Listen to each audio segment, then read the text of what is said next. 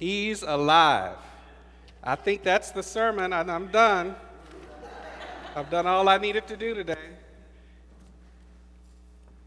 Uh, we first want to say a big uh, thank you to uh, Joe Lee's nephew, Kyle, right? Is Kai, and uh, all of his friends and associates from, are they all from Rice or from, all from Rice University?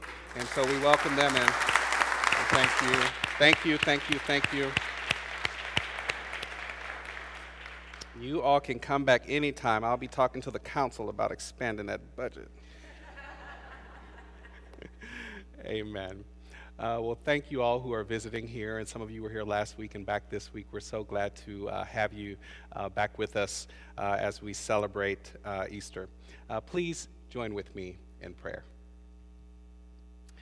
God, thank you so much for this holy and sacred moment.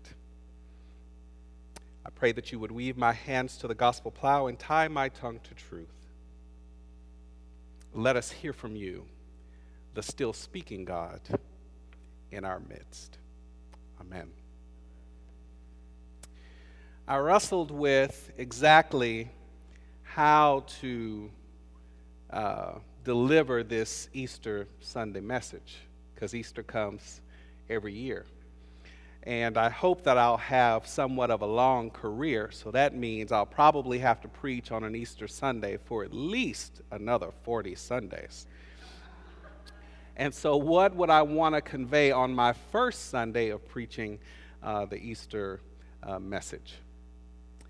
And one of the things that uh, really landed on my heart, uh, and maybe it's the same for several of you, is that there's something about this Easter story that I just cannot seem to let go of. I thought to myself, Joshua, you know, we are highly educated and we went to the right philosophical and religious schools that also believed in science and, and how what how do I stand up here and preach a message that I could if I wanted to take this in a whole lot of different directions. How could I preach a message and proclaiming the Easter sermon and service of Jesus Christ when so many of us in this room know this same feeling that this, this Christianity thing has hurt us so much? And then I realized it's not Jesus that hurt me, it's not the Bible that hurt me, it's not God that hurt me, it's people. Because it was all of the hurt that sent me to go and find out if all of this stuff was really real.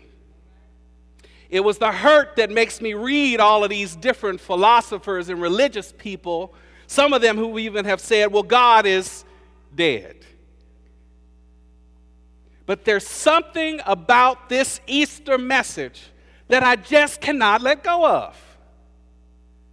There is something about the resurrection of Jesus Christ that I cannot let go of. Despite all the hurt, despite all of my fancy education, despite all the science to the contrary of what may or may not have happened on this day all these years ago, there is something about this Easter resurrection message that I cannot let go of. Even when I did not want to dot the door of a church, there was something about this Easter message that I just can't let it go. Have you ever heard somebody tell you just let it go? You know how hard it is to just let it go? Despite all of the evil things that Christianity have done throughout all of the years, I still just can't let it go. My great grandmother used to say, Baby, I know y'all are getting up to go to church this morning. I read my Bible yesterday, but I'm not going down there because all of them are church asses. By the way, I said ass in church two Sundays in a row. Just makes my inner child giggle. Um, but she said to me, Son, I know you are supposed to be a preacher. That's what you're supposed to be. And even though I'm not the church going one, just don't let it go. And so, as I wrestled in class with all these things they were trying to tell me, as I couldn't figure out and put all these pieces together, and you know, them saying stuff like, well, hell doesn't exist. I mean, you know, my mind's exploding in the middle of seminary class, all of these things. But there was this one thing that I just cannot let go, and that is Easter Sunday and this message of resurrection. And so, as I struggled with it again, all this week. And as I looked harder and I looked at the message, and I said to myself, I'm to have to preach about the resurrection of Jesus at least 40 more times. What do I want to preach about this time?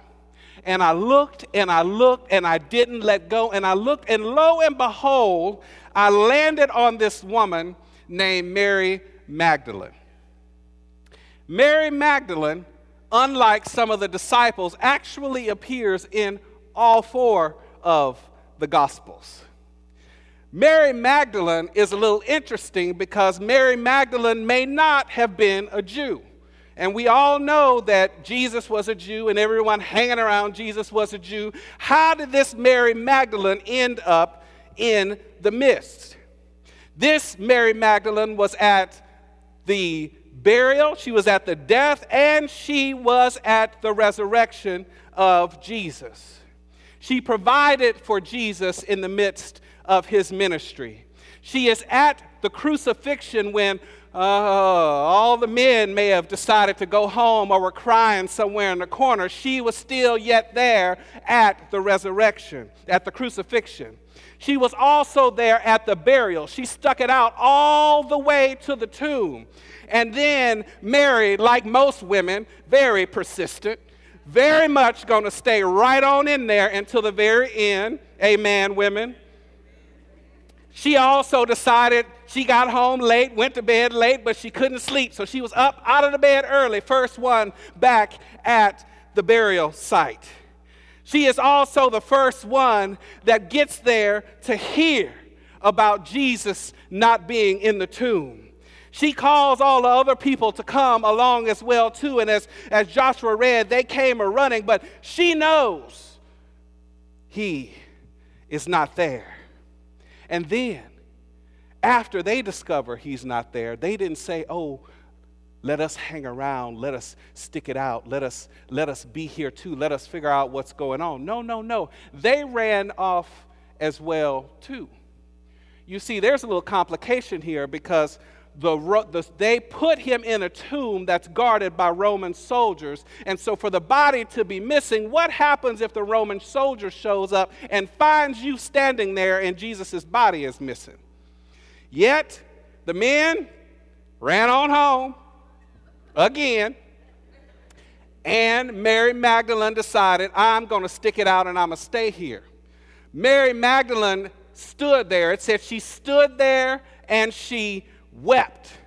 And I got to thinking about Mary Magdalene. Who is this Mary Magdalene? What does her name mean? How does she connect us? How does she connect to God's activity throughout all time? And then, Jam, I went and looked up her name and I looked in the Hebrew and it translated back to Miriam. So it's a possibility that she is named Mary for a reason but Magdalene for another reason. Not everybody in the Bible gets an adjective describing where they're from. So it's Mary with a Hebrew name from a Gentile city.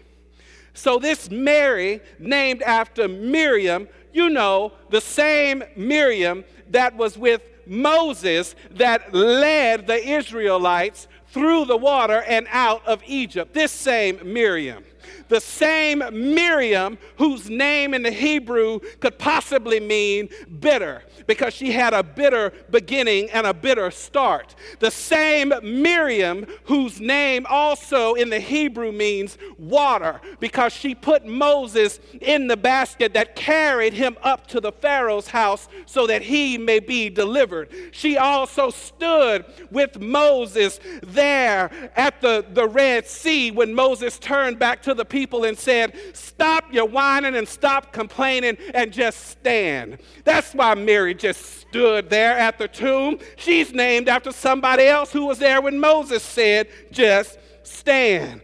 This same Miriam, the, the name that also says rebellion in the Hebrew. You got to know that Miriam was a little rebellious to want to run out of, of, of, of Egypt. And you also got to know that this Mary Magdalene is a little rebellious to say, I'm going to stick it out while all these Jewish men don't want to be by his side. I'm going to be by his side.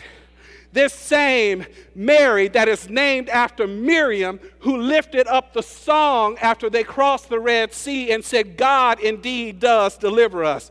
This is the same Miriam and Mary that Mary is named after. What is her name meaning? Else also is elevation. What is Mary's elevation message? Well, she's the first one to go and say, Adam, he's alive. Contrary to what the Apostle Paul said in the scripture that was read earlier by Cindy, he said, Well, they appeared to the disciples and appeared to these people and appeared. Nowhere in that scripture did it say that he appeared to Mary. But Mary is actually the first apostle. Mary, a woman, is the first apostle. He told her, Go and tell them. Apostolo, apostle, to send. He said, Go and tell them.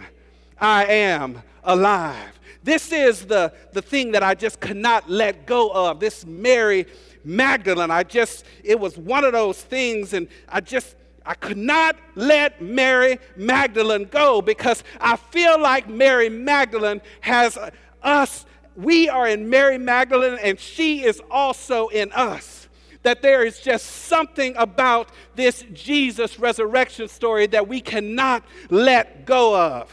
There is something about our faith, despite what we have been told and despite what we have gone through, that we can just not let go of. Maybe your name is not Mary. Maybe your name is not Miriam, but I bet you more than half of y'all in here have heard the phrase, Oh, Mary, shut up. I bet most of you have heard Mary be quiet. Because we throw around Mary like that's a, a little slang pejorative term. But Mary, you can call me Mary all day long if you want to if it means that I stood by the tomb and waited for my Lord to show up, if it means that I went through all the bitterness in life so that I could survive, call me Mary all day long. If it means that I have a little rebellious streak, which I do, call me Mary all day long. If it means that I carry the message that elevates other people, call me Mary all day long. Jesus, just as Mary, has a bitter beginning. Remember, he also was supposed to have been killed. One of the scriptures said, Kill all of the firstborn. And Jesus escaped that bitter beginning. And Jesus crossed through the water too, just like those Israelites did when he was baptized by John the Baptist out in the wilderness. Jesus was rebellious too. He took his rabble rousers and rode them into Jerusalem on a donkey, agitating the Roman Republic. He was rebellious as well, too. Jesus carried the message of the kingdom of God is here and now, which is very rebellious, but also elevates the very spirit and the essence of who the people are. Jesus is like Mary. Are there any other Mary folks in the house? Are there any other Jesus folks in the house? There's just something about this story I can't let go of.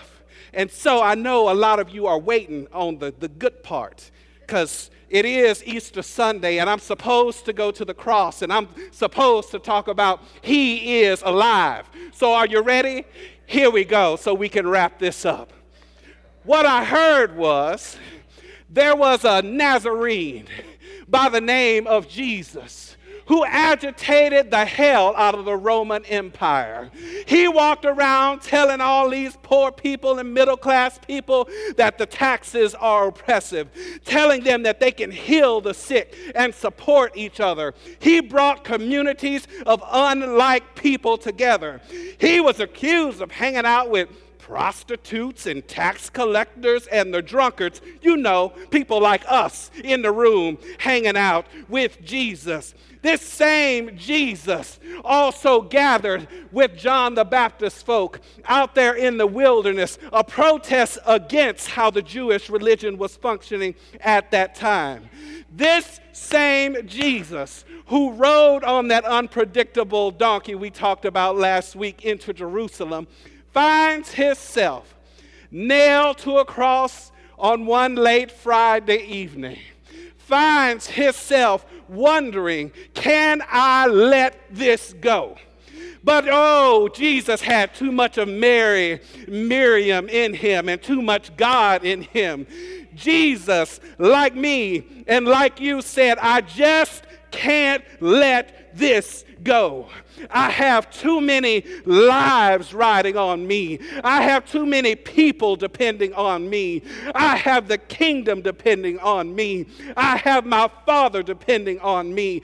I just can't let this go. But when it was done, as she said on Friday night, when it was done, she said, It is finished. Not just for now, but for forever. And then I heard somebody said, you know, I heard this story, it ain't in the Bible nowhere, but that he died late on a Friday. And on Saturday, he descended into hell. That part ain't in the Bible, but it sounds really good. He descended into hell and he got the keys of hell and death and life. And then he rose again early Sunday morning to save a wretch like me. It's the story that says, as Adam said, He's alive and I am forgiven. I'm not just excited because He's alive and I'm forgiven. I'm excited because when he rose up, he gave the biggest middle finger to the Roman Empire and all forces there is when he rose up, it said to me that I too can rise. When he got up out of that grave, it said to me that I don't have to let life keep me down. Whether you believe it happened or not, that ain't the point. The point is, it's a story that tells you that you too can overcome. It is a story that tells you that you too will not be held in the grave by death. It is a story that says you too can get away from all the oppression that is happening. It is a story that says you too can still claim Jesus despite what your crazy in laws and folks say. It is a story that says you too, Jesus for you, God for you now and forever and for all times. And that I cannot let go of.